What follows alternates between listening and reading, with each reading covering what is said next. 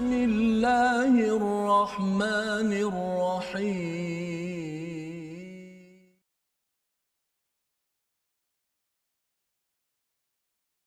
بسم الله الرحمن الرحيم. الحمد لله رب العالمين. الرحمن الرحيم.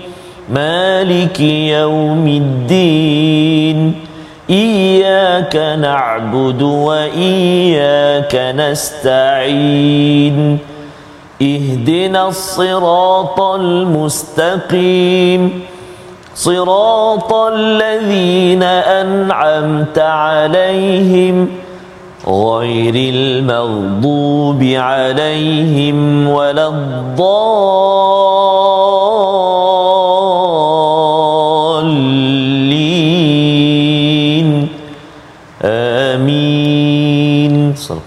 Assalamualaikum warahmatullahi wabarakatuh. Alhamdulillah wassalatu wassalamu ala Rasulillah wa ala alihi wa man wala syada la ilaha illallah syada Muhammadan abduhu wa rasuluhu. Allahumma salli ala sayidina Muhammad wa ala alihi wa sahbihi ajma'in. Amma ba'd. Alhamdulillah kita bertemu dalam My Quran Time baca faham amal pada hari ini untuk sama-sama kita mengulang kaji beberapa halaman yang telah pun kita lewati pada minggu ini dan saya mengucapkan ribuan terima kasih pada tuan-tuan yang terus setia bersama pada hari ini dijemput untuk share untuk kongsikan bagi program ulang kaji kita pada pada minggu ini dan kita mengalu-alukan kehadiran tetamu kita pada hari ini iaitu Al-Fadil Ustaz Mustafa Suki. Apa khabar Ustaz? Alhamdulillah sihat. Alhamdulillah sihat Ustaz ya. Alhamdulillah. Alhamdulillah dan Ustaz Star apa Ya, khabar hari ini? Alhamdulillah Safas kita menjengah 21 Ramadan. Betul Ustaz. Di akhir hujung-hujung lah. 10 hari yang terakhir Allah ini Ustaz ya. Semoga ia member, di, kita diberikan keberkatan ya ya. diberikan kekuatan bagi tuan-tuan yang berada di rumah terus istiqamah kita pada 10 hari yang terakhir ini untuk pecut Ustaz ya. Kita Ya, pecut untuk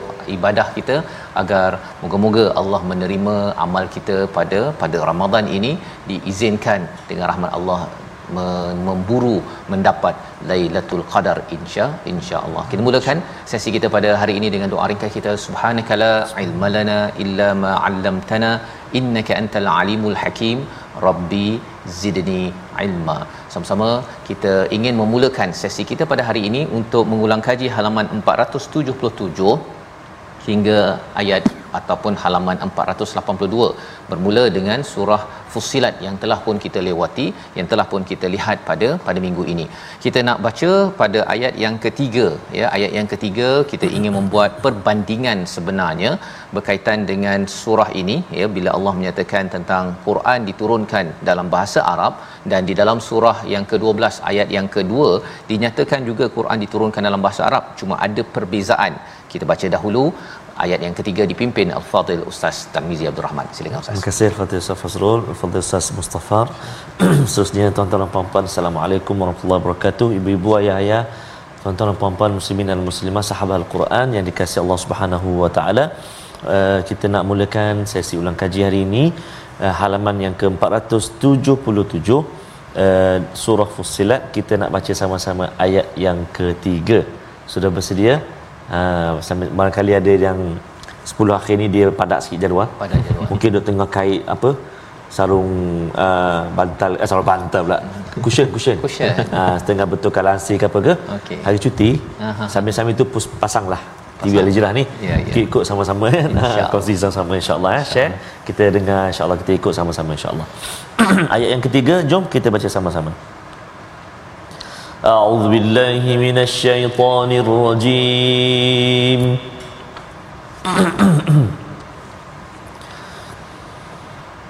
كتاب فصلت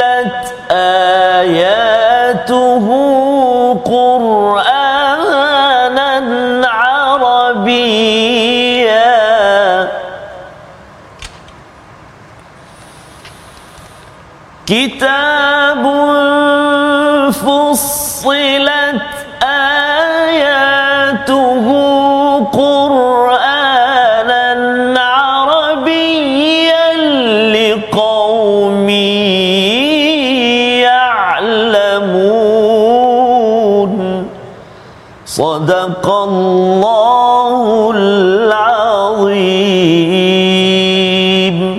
barakallahu mazim itulah bacaan daripada ayat yang ketiga. Kitab yang ayat-ayatnya dijelaskan bacaan di dalam bahasa Arab untuk kaum yang mengetahui ayat yang ketiga ini ingin kita bandingkan dengan ayat yang kedua daripada surah Yusuf surah yang ke-12 bila mana di hujung ayat um, bercakap tentang Quranan Arabian la'allakum taqilun. Ada perkataan la'allakum taqilun agar kamu semua menggunakan akal ya. Ada perbezaan di sini iaitu liqaumi ya'lamun. Terus kita ingin bersama al-fadil ustaz Mustafa Suki untuk sama-sama ya menjelaskan tentang perbezaan ustaz ya. Istilah Quranan Arabian di sana ada sama di sini. Tetapi yang bezanya antara ayat kedua surah Yusuf dan ayat 3 surah Fusilat ini perkataan liqaumi ya'lamun ini sendiri. Apa maksud dan apa penekanan berbanding dengan surah Yusuf? Silakan ustaz. Baik, Bismillah wassalatu wassalamu ala Rasulillah. Uh, yang bahagia Ustaz Faz, Ustaz kemudian sidang penonton rahmati Allah Subhanahu wa taala. Alhamdulillah uh, Ramadan masih ada bakinya lagi, masih ada ruang dan peluang untuk kita teruskan ibadah kita. Dan di antara ibadah yang afdal juga kita lakukan adalah tadabbur al-Quran. Ha, kan? Jadi bila kita berbincang tentang al-Quran ini dan satu topik yang kita bangkitkan tadi adalah berkenaan dengan liqaumi ya'lamun iaitu untuk kaum yang mana mereka berilmu mengetahui dan pada surah Yusuf pada ayat kedua la'allakum tattaq la'allakum taqilun. Ha, Ramadan kan teringat ke ayat Ramadan. Ah, kan? Okey. baik jadi la'allakum taqilun. Dan kemudian sebenarnya Allah sebut juga dalam surah Zukhruf pada ayat yang ketiga ayat yang selepas ini pada juzuk 25 pun sama juga la'allakum taqilun. Ha, Allah turunkan Quran ni bahasa Arab dan mudah-mudahan kamu menjadi orang-orang yang berakal berfikir. Baik kalau kita tengok daripada sudut teknikalnya daripada sudut bahasanya bila sebut tentang la'allakum ni bahasa Arab dia adalah huruf taraji. Taraji ni maksudnya kamu mesti boleh jadi orang berakal lah. Kamu mesti jadi boleh orang berfikir lah. Mesti maksudnya mesti capai mesti boleh. Dan kemudian Allah sebut pula pada ayat yang kita sedang bincangkan ini iaitulah liqaumi ya'lamun menunjukkan bahawa sebenarnya yang la'allakum tattaqun tu lebih umum kepada semua orang hmm. ha, kan jadi maksudnya kalau kita baca kalau kita tengok hatta non muslim sekalipun ya. kalau dia tengok terjemahan Quran dia boleh faham sebenarnya hmm. Quran tu bahasa Arab Quran ni adalah istimewa dan sebagainya tetapi bila kita bangkitkan kepada perkataan liqaumi ya'lamun maka dia hanya khusus untuk orang sebab tu kalau terjemahan itu kalau kita tengok dekat sini ialah bacaan untuk kaum yang hendak hmm. uh, untuk kaum yang ingin hmm. ataupun yang nak mengkaji apa yang diada dalam Quran. Maksudnya dia lebih spesifik daripada akal tadi tu biasa semua orang berakal boleh tengok boleh nilai tapi bila sebut tentang ilmu tu biasanya dia merujuk kepada orang yang betul-betul nak cari, betul-betul nak gali. Hmm. Ha, itu dia punya konsep asasnya. Dan sebab tu Imam Al-Bukhari dia sebut dalam Sahih Bukhari itu sini ada tajuk bab iaitu al-qaulu qabla uh, amal ataupun al-qaulu uh, al-ilmu qabla al-qawli wal amal. Maksudnya ialah kita ilmu dulu sebelum amal dan juga cakap kan? Dan kemudian sebab tu kata Saidina Abdullah bin Mas'ud radhiyallahu anhu menyatakan ta'allamu ta'allamu fa idza alimtum fa'malu. Kamu belajar belajar. Bila kamu dah jadi alim dah tahu dengan ilmu maka kena kamu kena amalkan. Dan sebenarnya di kaum ya'lamu juga merujuk kepada ilmu yang dia dapat dia amal. Hmm. lagi la'allakum taqilun tu sekadar fikir sekadar tengok dan sebagainya. Dan ini yang kita tengok bahawa dia cantiknya Quran dan sebenarnya para ulama bincang juga antara akal dengan ilmu mana lagi penting. Hmm. ha kan? Akal dengan ilmu. Hmm. maka sebab tu bila mereka berbincang tentang isu ni disebut oleh Imam Ibn Rajab dan sebahagian para ulama menyatakan bahawa rupanya tengok kepada tujuan. Kalau ilmu tu dimaksudkan Quran ataupun sunnah Nabi maka ilmu lebih penting daripada akal Hmm. Kalau akal itu membawa maksud untuk merenung pada Quran dan juga sunnah Nabi, maka akal itu lebih penting daripada ilmu sebab tahu ilmu belum tentu amal. Hmm. Itu konsep dia. Wallahu alam. Terima kasih ucapkan pada Al-Fadhil Ustaz Mustafa Suki menjelaskan ya perbezaan yang ketara di antara la'allakum ataupun uh, la'allakum taqilun untuk memerhatikan ya menggunakan kapasiti akal dan lebih umum berbanding dengan liqaumi ya'lamun kepada kaum yang ingin mengetahui ya ingin mencari ilmu ingin mendalami perlukan kepada kepada uh, al-Quran yang disifatkan di sini. Fussilat dia mempunyai penjelasan yang amat terperinci ya. Contohnya di dalam uh, surah fussilat ini pada halaman 478 itu ada uh, pelbagai perkara yang disampaikan. Malah kalau kita tengok di hujung surah fussilat ini juga tentang psikologi manusia ya. Diberitahu satu demi satu dan bagi kaum yang ataupun kumpulan yang ingin mencari ilmu mendalam dia tahu bahawa ini diperlukan ketika mengkaji al-Quran. Baik, kita ingin bergerak kepada halaman 478 di mana kita ingin melihat kepada ayat yang ke-9 ya ataupun ayat yang ke-12 lah ayat yang ke-12 kerana kita nak bandingkan dengan ayat yang ke-9 bila Allah menggunakan perkataan yaumain ya dua hari ataupun dua masa. Kita baca dahulu ayat yang ke-12 pada halaman 478 untuk kita memahami tentang mungkin ada kaitan dengan uh, Big Bang Theory ya ataupun berkaitan dengan uh, apa tentang threshold dan sebagainya. Kita baca dahulu ayat 12. Silakan Baik, terima kasih Fadil Ustaz Fazrul, Fadil Ustaz Mustafa. Tuan-tuan dan puan-puan, ibu-ibu ayah-ayah sahabat Al-Quran yang dikasihi Allah Subhanahu Wa Taala. Ayat yang ke-9 ada yaumaini, ayat yang ke-12 pun ada kalimah yaumaini.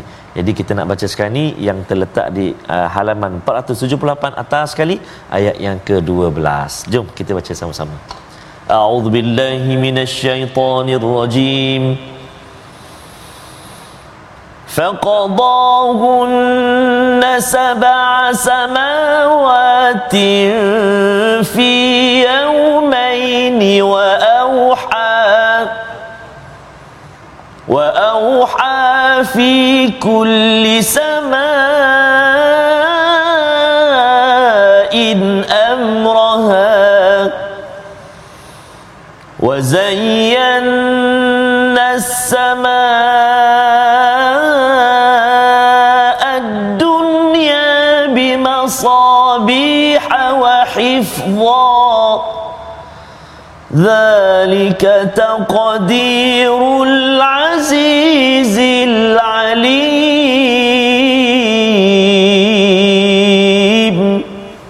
صدق الله العظيم Surah Allah Azim lalu diciptakannya tujuh langit dalam dua masa dan pada setiap langit itu dia wahyukan urusan masing-masing. Kemudian langit yang dekat dengan bumi dihiasi dengan bintang-bintang bimasabih wa hifdha dan kami ciptakan untuk memelihara. Demikianlah ketentuan Allah yang Maha Perkasa lagi Maha mengetahui.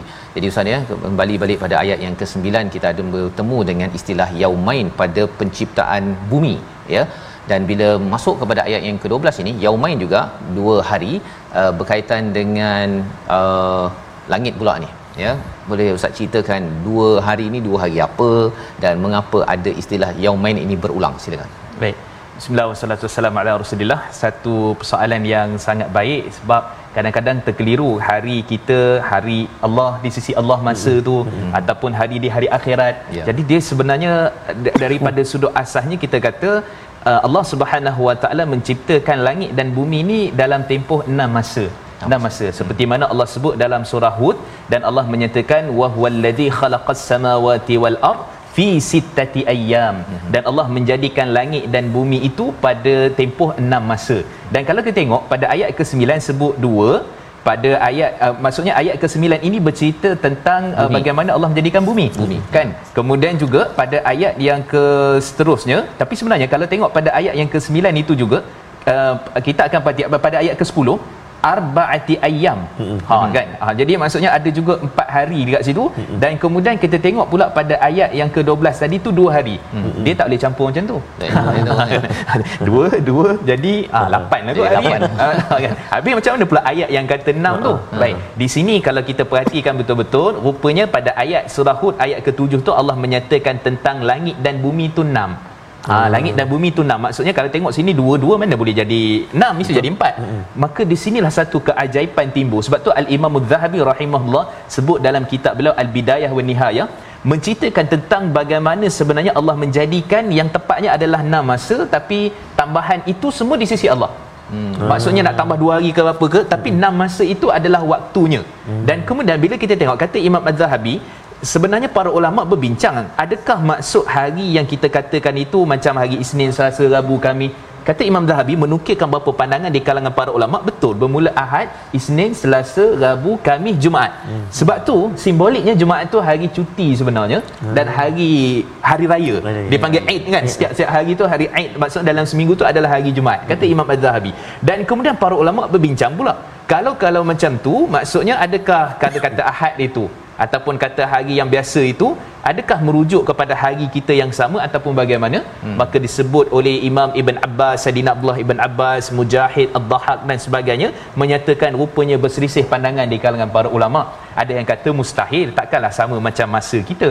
Ya. jadi kalau kata akhirat itu seribu tahun kalau kata masa di sisi Allah tu sebab Allah tak masuk dalam sistem masa kita sebab Allah cipta masa.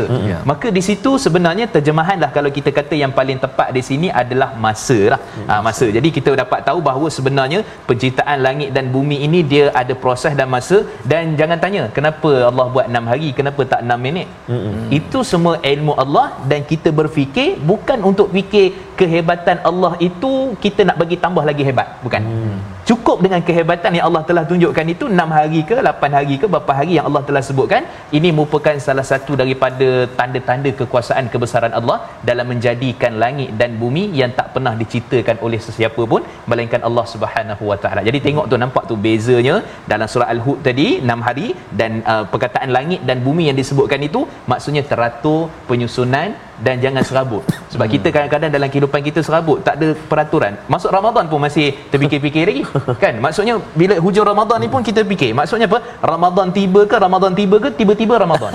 ha itu antara satu benda Dan yang kita hari. kena fikir kan. kan? ha jadi macam itulah nampak teratur penyusunan itu, teraturlah kehidupan kita insya-Allah. Ya, ya dan, dan sebagaimana kita dalam surah Yasin pun Allah nyatakan kun fayakun Ustaz ya tetapi Allah nyatakan dalam surah Sajdah dalam surah Fussilat ya tentang yaumain ataupun sitati ayam ini untuk keteraturan ya.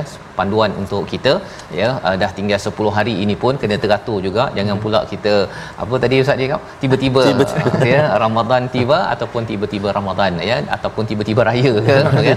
Perkara itu kita perlu rancang elok-elok dengan pastinya fokus kita adalah kepada amal takwa kita menuju pada Allah Subhanahu Wa Taala. Dan ini adalah kehebatan Allah Subhanahu Wa Taala keteraturan dalam menjadikan dalam menciptakan alam ini dan inilah yang kita dijelaskan fusilat pada pada surah fusilat surah yang ke-41 ini.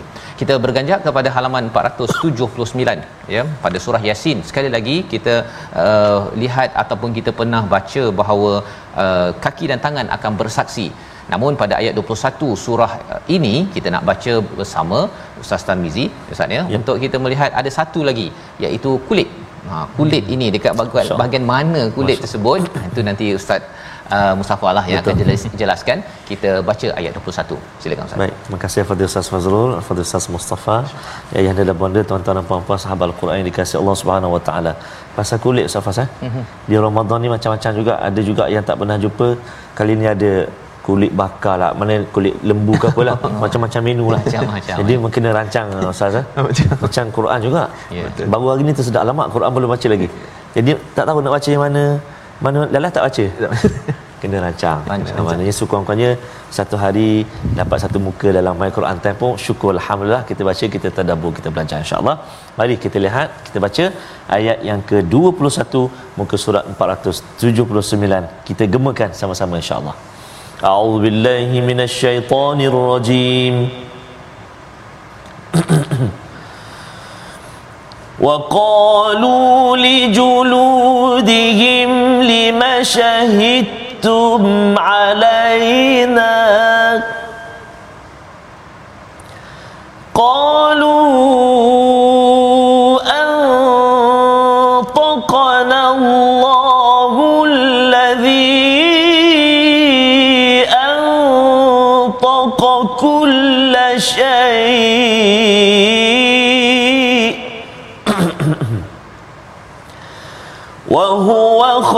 خلقكم أول مرة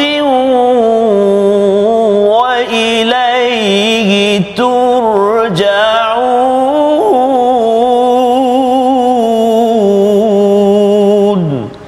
صدق الله العظيم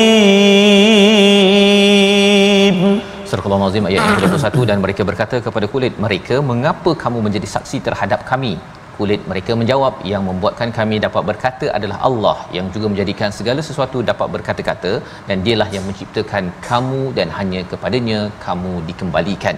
Inilah ayat yang berkaitan dengan kulit Ustaz ya. Uh, dalam surah uh, Yasin itu kita bercakap tentang kaki tangan ya tapi di sini ada kulit ya di samping pendengaran dan penglihatan. Uh, mengapa di highlightkan kulit? Kulit bahagian manalah kalau kita tahu bahawa kulit ni di mana-mana. Silakan ustaz Baik, uh, Ustaz Faz, uh, Ustaz Tar, sidang penonton rahmati Allah Subhanahu Wa Taala. Agak-agak ingat tak surah Yasin tu ayat berapa? kan ayat 65 Allah menyatakan al-yauma nakhtimu ala afwahihim wa tukallimuna aydihim wa tashhadu arjuluhum bima kanu yaksibun. Ha, di hari kami kunci maksud orang yang kufur, orang yang kafir, kami kunci mulut mereka pada hari itu sebab mulut ni dia dekat dunia pun dia nak bela tubuh badan dia, dekat hmm. akhirat pun sama. Sampai ke sudah nak bela tubuh badan dia kan. Hmm. Maka Allah kata kami kunci dan kemudian pada waktu kami biarkan tangan yang berkata-kata dan juga kakinya menjadi saksi terhadap apa perbuatan sewaktu mana mereka dekat dunia ataupun yang mereka lakukan dan uh, tambahan pada ayat ni disebut kulit okey kata al-imam Abu Bakar al-A'sam rupanya yang menjadi saksi yang berkata-kata yang boleh bercakap dekat akhirat ni ada 10 Oh 10. Ha, apa dia? Ya, iaitulah sebenarnya kita dah sedia maklum dah. Dua mata, mm-hmm. dua tangan, dua kaki dan kemudian dua telinga mm-hmm. dan apa?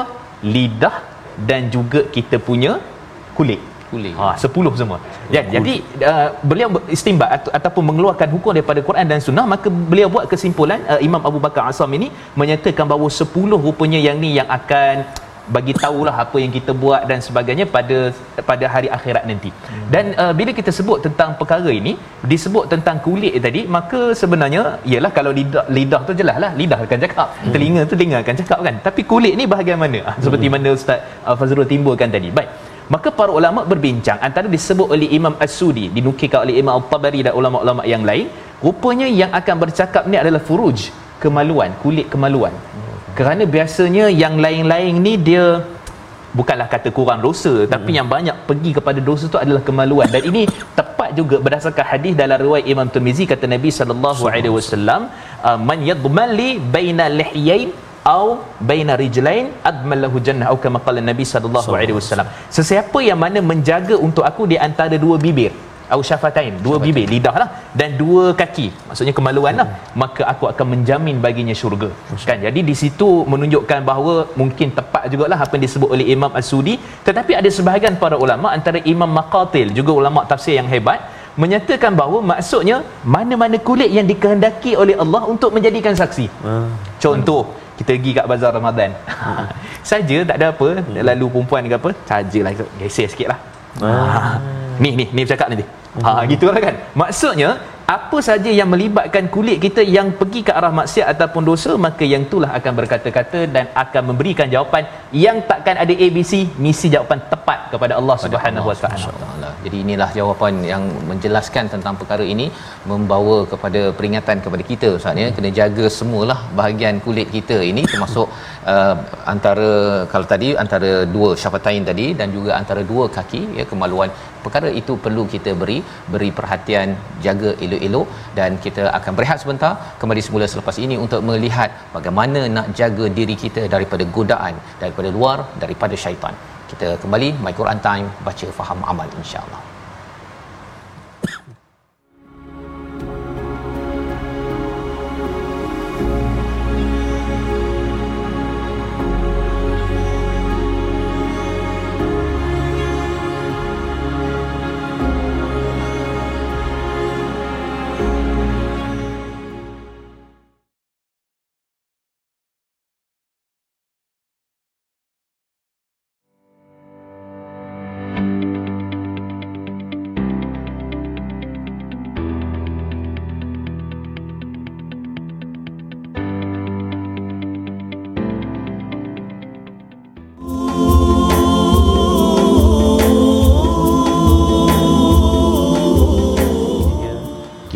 berada di 10 yang akhir Ramadan 10 yang sangat penting dalam fasa Ramadan ini maka moga-moga kita terus terjaga daripada terlena untuk kita mengisi plan kita panduan kita ataupun jadual kita apa yang kita nak isi 10 yang akhir ini. Baca Qurannya tarawihnya solat fardunya malam ni solat kat mana kan?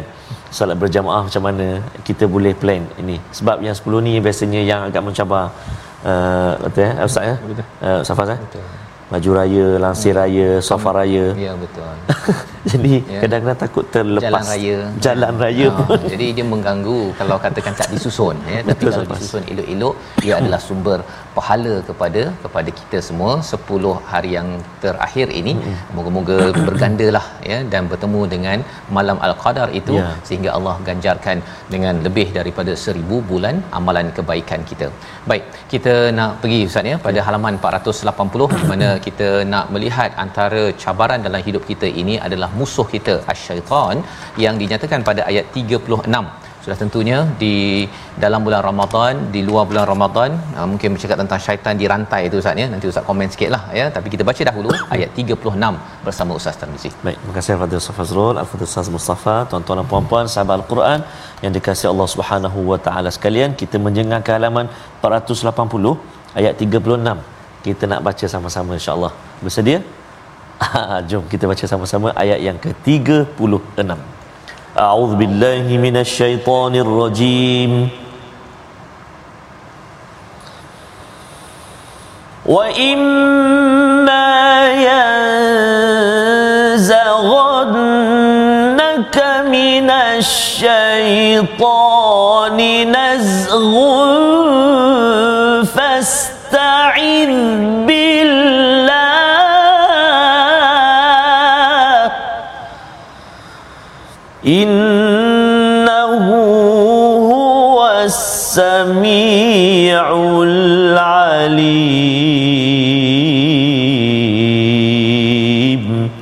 صدق الله العظيم Surah Allah Azim dan jika syaitan mengganggumu dengan suatu godaan maka mohonlah perlindungan kepada kepada Allah Subhanahu Wa Taala.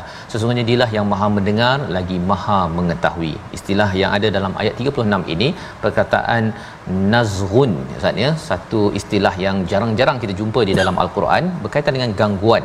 Apa maksud gangguan dalam ayat ini sebenarnya? Adakah histeria yang meraung-raung tu ataupun gangguan dalam bentuk kita tak nak baca Quran ataupun was-was daripada syaitan dan lebih daripada itu Ramadan ni uh, katanya syaitan dirantai Ustaz ya. Rantai macam mana Ya, ya. tu pasal ada juga orang yang buat perangai pada bulan Ramadan ni. Sila. Baik, bismillah wassalatu wassalamu ala rasulillah. Terima kasih kepada Ustaz Fas, Ustaz Tar dan sudah menutur rahmati Allah Subhanahu wa taala. Uh, Masya Allah ini adalah salah satu musuh yang memang daripada surah Araf lagi Allah dah sebut dah berjanji sampai bila pun hmm. dia akan hancurkan kita apa keadaan pun depan belakang kiri kanan semua dan tidak daripada atas. Kerana rahmat Allah turun daripada atas yang manusia boleh ambil uh, boleh boleh berharap boleh bertawakal kepada Allah Subhanahu wa taala. Dan ayat ni menceritakan tentang kalau tengok pada ayat yang ke-35 sebelum tu rupanya orang yang dipanggil sebagai apa zarun ataupun dipanggil zaron dia Zahun. adalah istilahnya orang yang dah buat baik sebenarnya hmm. buat baik tu dia nak sabar kemudian dia nak dapat anugerah yang Allah telah janjikan keuntungan yang sangat besar pada ayat 35 maka antara benda yang difokuskan oleh sebahagian para ulama tafsir bila orang nak ajak manusia buat benda-benda yang baik. Mm-hmm. Contohnya kita kata nak ajak semayang tarawih, nak ajak keluarga buat sekian-sekian dan sebagainya, maka dia akan ada tentangan, kena maki, kena keji, kena perli macam-macam lah kan. Mm-hmm. Engkau Ramadan je, tengok lepas Ramadan nanti macam mana. Mesti rempit balik. Ha, contoh lah kan. ha, itu lah kan. Jadi maksudnya dia akan ada benda yang dah steady dah dah okey masuk orang nak buat baik tiba-tiba dia ada daripada luar yang akan berkacau kepada kita dan supaya kita tu akhirnya maka syaitan akan masuk ikut itu. Hmm. Ha, syaitan akan masuk ikut itu kata, "Eh orang dah maki kau takkan kau diam je." Ah. Contoh kat Facebook. kan? ha, kan orang dah beli kau takkan kau diam je. Ah. Lepas tu uh, tengok pula tentang isu orang buat baik. Hmm. Buat baik maksudnya tambahan ganjaran pahala dan sebagainya yang Nabi SAW janjikan. Contoh solat tarawih kan dalam riwayat Imam Tirmizi kata Nabi sallallahu alaihi wasallam, "Innahu man qama ma'al imam hatta yansarif kutiba lahu qiyamul lailah." Ha, hadis sahih. Siapa yang selesai bersama imam tarawih, kemudian dia dapat pahala qiyamul lail satu malam. Orang yang dua geng 20 Tengok apalah bangun awal geng 8 Kan dah ada parking 8 dengan 20 kan? Jadi kat situ dia buat baik 20 tu. Tapi dia dah kacau pula daripada sudut yang itu. Ya, Jadi kita kata sebab tu Rupanya nak buat baik Memang syaitan tu kita kata tak ada daripada sudut kalau bulan Ramadan lah Disebut sudifat ataupun susilat itu dibelenggu. Tapi para ulama bincang lagi. Al-Qurtubi, Imam Al-Qadhi Iyad dan sebagainya Menyatakan belenggu itu maksudnya dikurangkan kapasiti hasutan dia. Hmm. Ada juga yang kata macam tu. Ada yang kata maksudnya yang besar-besar tu dibelenggu Yang kecil-kecil ada lagi kan Ada pula yang kata memang betul-betul tak ada kacau mungkin jugalah pendapat-pendapat itu hmm. dan sebenarnya memang bulan Ramadan ni kalau setengah orang dia nak maki ke dia nak marah dia aku puasa ni hmm. kan pergi bazar Ramadan tengok eh macam cantik je ni Oh, astagfirullah, astagfirullah. Hmm. Kan? Ramadan, Ramadan, ya, Ramadan kan. Jadi sebenarnya boleh kita katakan hmm. Allah minta kita fasta'id kat situ. Mm-hmm. minta berlindung pada Allah Subhanahu Wa Taala daripada uh, perkara-perkara. Sebab tu rupanya dalam surah Az-Zariyat Allah sebut pada ayat 18 hujung surah Ali Imran pada ayat 17 Allah cerita tentang orang istighfar waktu sahur. Mm-hmm. dan rupanya istighfar waktu sahur ni sebab sebab tu Allah menyatakan wa bi asharihum yastaghfirun. Mm-hmm. dan ayat surah Ali Imran Allah menyatakan wal mustaghfirin bil ashar. Mengapa? Kerana sebenarnya buat baik pun kena istighfar Hmm. Buat baik pun kena minta pertolongan daripada Allah, kena mohon keampunan pada Allah disebabkan apa? Kerana kita bimbang takut kelompangan, kekurangan, tak ikhlas itu sombong, takabur ada macam-macam hmm. gangguan dan sebagainya, maka itu antara perkara yang sangat penting. Jadi banyak istighfar pada Allah walaupun kita buat baik, walaupun kita lakukan kita kata amalan-amalan kerana kita bimbang takut nanti Allah sebut dalam surah Al-Furqan faja'annahu haba'an manthura. Jadi amalan-amalan yang banyak tu seperti mana debu-debu bertebangan disebabkan kita sendiri tak betul susun dan syaitan datang pula untuk menghasut dengan pelbagai perkara. Wallahu jadi itu adalah uh, penerangan berkaitan dengan nazrun itu gangguan yang akan mengganggu uh, usaha nak buat baik misalnya uh, tiba-tiba ada orang nak kacau lah Betul. tiba-tiba orang nak cucuk sana sini. Dan sudah pastinya dalam diri kita pun merasakan bahawa kita lebih baik daripada orang lain. Hmm. itu antara perkara-perkara yang perlu kita jaga sebenar-benarnya.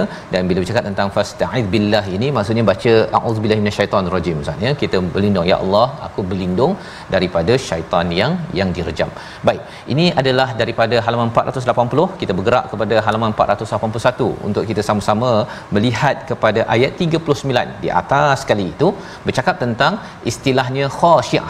Ha, bila dalam surah Al-Mu'minun kita sudah berjumpa tentang tentang istilah khusyuk di dalam di dalam solat. Dalam surah Al-Baqarah pun juga kita berjumpa dengan perkataan khasyiin. Tetapi apakah maksud khasyah di sini dan selepas itu pada ayat yang ke-40 dinyatakan tentang orang yang ingkar kepada tanda-tanda kebesaran Allah Subhanahu Taala. Kita baca dahulu ayat 39 untuk kita sama-sama beri perhatian apa kaitan tandus dan juga ingkar dalam surah Fusilat ayat 39 bersama Fadil Ustaz Terima kasih Fadil Ustaz Fazrul, Fadil Ustaz Mustafa, tuan-tuan dan sahabat Al-Quran dikasih Allah SWT. Saya terkesan dan tertarik dengan kupasan Ustaz tadi Betul Ustaz eh? Kalau saya sendiri pengalaman Safa, Safa, Safa mm-hmm. jadi imam tarawih. Oh. Allah susah Ustaz. Dan kita tengah baca kan. Uh, amin. Oh ramai amin ni. Tarik sikit ya. Oh dah lari dah. Pergi-pergi tak kalau mic tak okey kan. Hmm. Ini nak panggil sangat ni mic tak. Habis semua. Habis. Maknanya susah Ustaz ya. Kita nak kena memang kena mujahadah tu kena minta Allah jagalah eh. minta moga-moga Allah SWT jaga kita Allah jaga uh, ibadah kita mudah-mudahan diterima oleh Allah Subhanahu Wa Taala kata kalau orang Terengganu kata lengah saja lengah saja lengah saja tak ada apa tak dapat ya. manfaat oh, ganjaran dari Allah moga-moga ya Allah SWT jaga kita semua insya-Allah taala kita baca sekali lagi ayat yang ke-39 Eh, atas sekali di halaman 481 a'udzubillahi minasyaitonirrajim.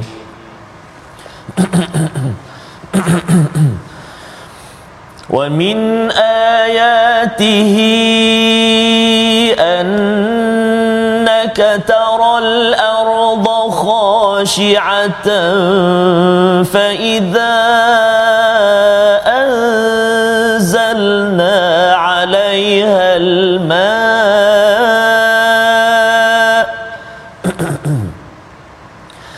فإذا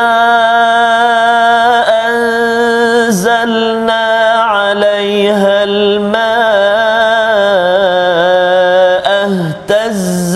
وربت إن الذي أحياها لمحيي الموتى إنه كل شيء قدير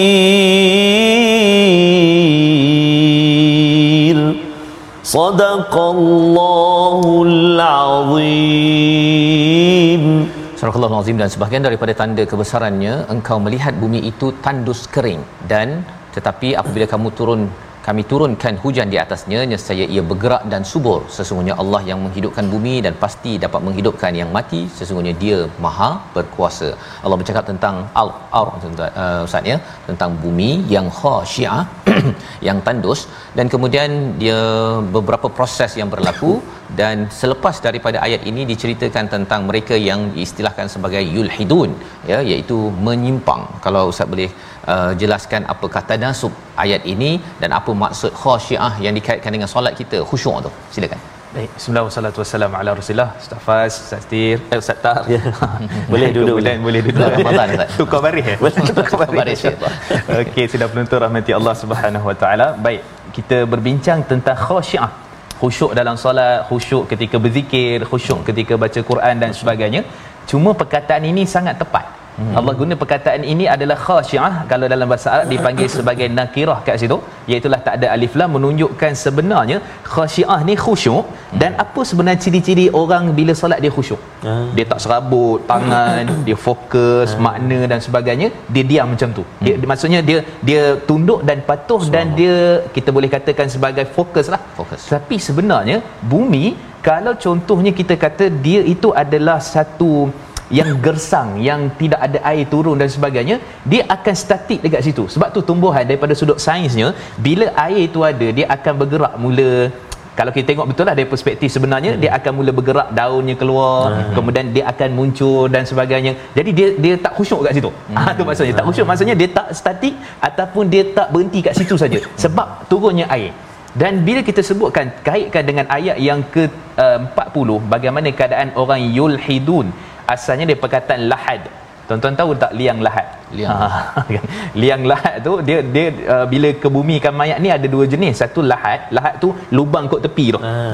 ada satu ni dia panggil syak syak tu dekat tengah Tengah. Ah. Biasanya tengok keadaan tanah lah. Ya. Kalau tanah tu boleh okey tepi lah. Tapi Tepi. kalau tanah pasir biasanya kat Dia bawah lah dia buat. Ha, apa kaitannya? Baik. Sebenarnya kalau kita tengok kenapa dia kat tepi tu? Masa kenapa ke tepi? Sebab dia tak berada tengah kerana dia adalah sebenarnya menyimpang ataupun berada di tepi. Tepi. Maka sebab tu Allah sebut ada kaitan dengan perkataan yulhidun ni orang yang menyimpang daripada sebenarnya memahami ayat-ayat Quran dia boleh jadi dua keadaan. Pertama sekali memang dia langsung tak nak faham lepas tu dia menyimpang. Mm-hmm. Yang kedua dia faham tapi faham sendiri. Hmm. Oh ni saya faham sendiri ni. Tapi kalau ikut saya ni beginilah. Oh ikut saya? Saya. Bukan ikut ulama tafsir bukan ikut para ulama ahlussunnah wal bukan ikut saya. Jadi di situlah kaitannya ialah bila mana satu bumi itu tak disuburi dia akan kering dan kemudian manusia takkan ada petunjuk dan hidayah daripada Allah Subhanahu wa taala. Dan bila mana Allah turunkan hujan walaupun dia mungkin ada sikit perasaan nak menyimpang ataupun sekian tapi Allah turunkan Quran sebagai panduan dia akan jadi kemu, uh, jadi semula bersinar. Dia akan jadi tumbuh balik dia akan jadi cantik balik. Hmm. dan itulah uh, perkaitan yang sangat besar. Dan rupanya juga dia berkait sampai ke hari akhirat. Sebab bila sebut tentang kering dia tak ada kaitan melainkan dengan neraka Allah Subhanahu Wa Taala kerana neraka itu adalah panas dan sebenarnya ramai juga orang silap faham mm-hmm. menyatakan neraka ni azabnya panas je mm-hmm. sebenarnya tak neraka ni azabnya juga adalah teramat sejuk dalam hadis riwayat daripada Abu Hurairah dalam riwayat Imam Muslim mm-hmm. istakan naru ila rabbiha iaitulah uh, neraka mengadu pada Tuhannya. Akala ba'di ba'dha kami telah memakan antara satu sama lain. Kemudian Allah izinkan kepada neraka untuk men- menutup ataupun mengeluarkan wap yang mana wap itu satu pada musim panas dan satu wap lagi pada musim sejuk. Jadi yang teramat sejuk teramat panas tu rupanya daripada wap api neraka Allah Subhanahu Wa Taala. Jadi kita kata sejuknya, keringnya itu biarlah apa sejuknya, ada tumbuhannya, hidupnya biarlah seperti mana petunjuk hidayah pada Quran dan Sunnah, jangan menjadi orang yang yulhidun, menyimpang dan kering hatinya dan menolak petunjuk daripada Allah Subhanahu Wa Taala. Jadi ini adalah panduan untuk kita sama-sama Ustaz ya. Uh, pastikan bahawa jangan jadikan hati kita ini tandus ya, tandus daripada daripada anugerah. Kalau tanah itu ada air ya, kalau kita ni ada wahyu untuk memastikan uh, bangkitlah ya. Uh, bukannya kering daripada wahyu sehingga kan menjadi orang yang selalu menyimpang ya kalau dikubur tu maksudnya dia ke tepi tu tak apalah dah mati kan? Ha, tapi kita ni masih hidup jangan letak ke tepi ya. Jangan menyimpang daripada daripada petunjuk daripada Allah Subhanahu Wa Taala. Ini pelajaran ni yang kita ambil daripada halaman 481 moga-moga ini akan menyebabkan kita makin lagi committed bersama al-Quran ustaz ya. Pasal uh, tandus macam mana pun kalau orang rasa "Eh, dia ni memang hati kering ke hati tak ada apa tak ada tak ada tak ada tak adalah perasaan tetapi rupa-rupanya dengan al-Quran ini ia telah mengubah banyak hati-hati pada 1400 tahun yang lepas dan ia adalah Quran yang sama untuk mengubah hati kita agar terus menuju kepada Allah Subhanahu Wa Taala. Jadi dalam hal ini ustaz ya mungkin dalam 1 2 minit ini kalau ustaz boleh uh, simpulkan surah Fusilat bila bercerita tadi tentang uh, kulit bercakap tentang uh, masa bercakap tentang uh, khasyiah tadi ya tanah dan sebagainya. Uh, apa kaitan dengan fusilat sebenarnya? Surah ini dia nak membawa ke arah mana? Silakan Baik, uh, secara umum bila sebut tentang tafsil, hmm. sebab tu kita ni ada satu dipanggil ijmal, tapi dalam Quran tak ada surah ijmal. tapi ada fussilat. Maksudnya ijmal tu umum je macam tu kan. Yang ni Allah cerita tentang fussilat, maksudnya menjelaskan semua perkara sama ada dia itu berbentuk kita tak nampak. Hmm. Ataupun berbentuk yang kita boleh nampak sendiri dengan mata kepala kita, macam contoh kulit tadi kita tak nampak. Itu isu akhirat dan sebab tu para ulama antara Imam Muqatil bincang, kita tak tahu macam mana kulit ditanya apa semua tak tahu. Hmm. Dia akan jawab apa tak tahu.